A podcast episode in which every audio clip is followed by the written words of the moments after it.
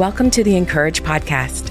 We are all different ages and different life stages, and we come from different cultures and churches, but our common thread is in the hope of Jesus. Here's some of that hope to get you through today. Today's article is written by Tasha Jun and titled, I Found Belonging in the Open Arms of This Jesus. I still remember what it felt like to be on the outside of the church, looking in. A friend had invited me to a youth Bible study, and instead of sitting in the circle with the rest of the group who knew they were Christians and said so, I sat outside the circle in the corner of the room and listened. No one told me to sit where I did, but beforehand, there was such an emphasis on the meeting being for Christians that I wasn't sure it was for me. I didn't know if I was Christian or not at that point. Years before, I'd prayed a prayer with my grandma Margie that I'd meant but in this group, I only felt aware of what I didn't know or understand quite yet. I sat in the corner surrounded by two bookshelves filled with books and games under an invisible covering of shame. In my mind, there was a hard, impassable line between me and this group I silently observed. Years later, I would find myself sinking deep into the Gospels and realizing how much I had in common with many of the first followers of Jesus. There was so much they didn't understand about who Jesus was and the church he was beginning to build. There was so much they didn't get about what he said or who they were or who he was shaping them to be.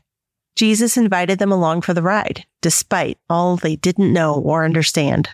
He invited them into intimacy, knowing they would turn away and betray him, and that each of them would walk their own journey of becoming. Jesus' wide welcome of others would repeatedly shock many, it's safe to say that if he was here with us in bodily form, his wide welcome would repeatedly shock us as well. He offered no disclaimers, statements, or stances alongside the invitations he offered or received. I found belonging in the open arms of this Jesus. I found and continue to form my understanding of welcome in his ways. When a Pharisee invited Jesus to dinner, as recorded in the Gospel of Luke, he didn't decline based on what he knew about the man or how they might differ. Jesus went and reclined at the table. And when an uninvited woman showed up at the dinner with an alabaster jar in her arms, knelt behind Jesus and wept, then cleaned the tears off of his feet with her hair, kissed them, and poured perfume on them, Jesus received her offering, despite how uncomfortable his host or friends could have been. When the Pharisee who had invited him saw this, he said to himself, If this man were a prophet, he would have known who is touching him and what kind of woman she is, that she's a sinner.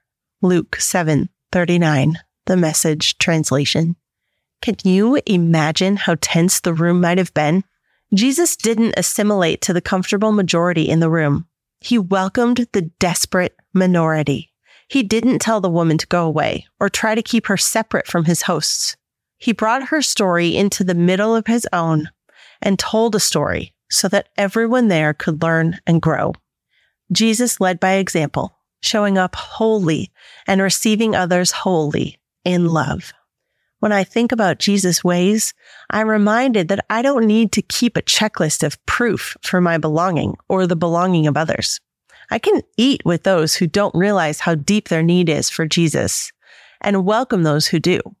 I don't need to make sure my neighbors knows where I stand on this issue or that one before I catch their tears, listen to their story, or dine at their table.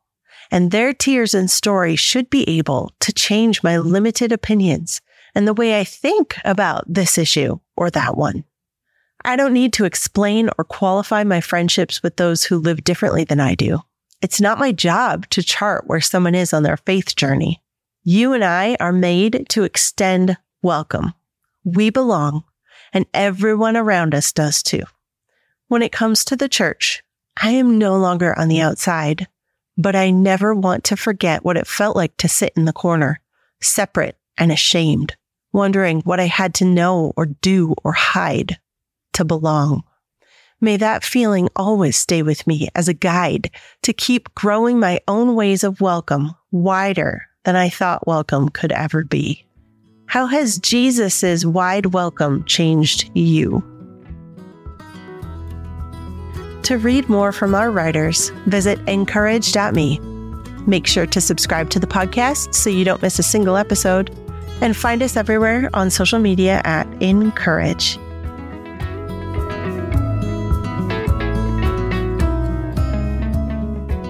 Dive into His Word with summer soul care resources from devotionals and books to Bible reading plans and free e cards. Dayspring is committed to help you experience and express the life changing message of God's love. Visit incourage.me slash podcast to find out more. The (in)courage podcast is brought to you by Dayspring. For over 50 years, Dayspring has created quality cards, books, and gifts that help you live your faith. Find out more at dayspring.com.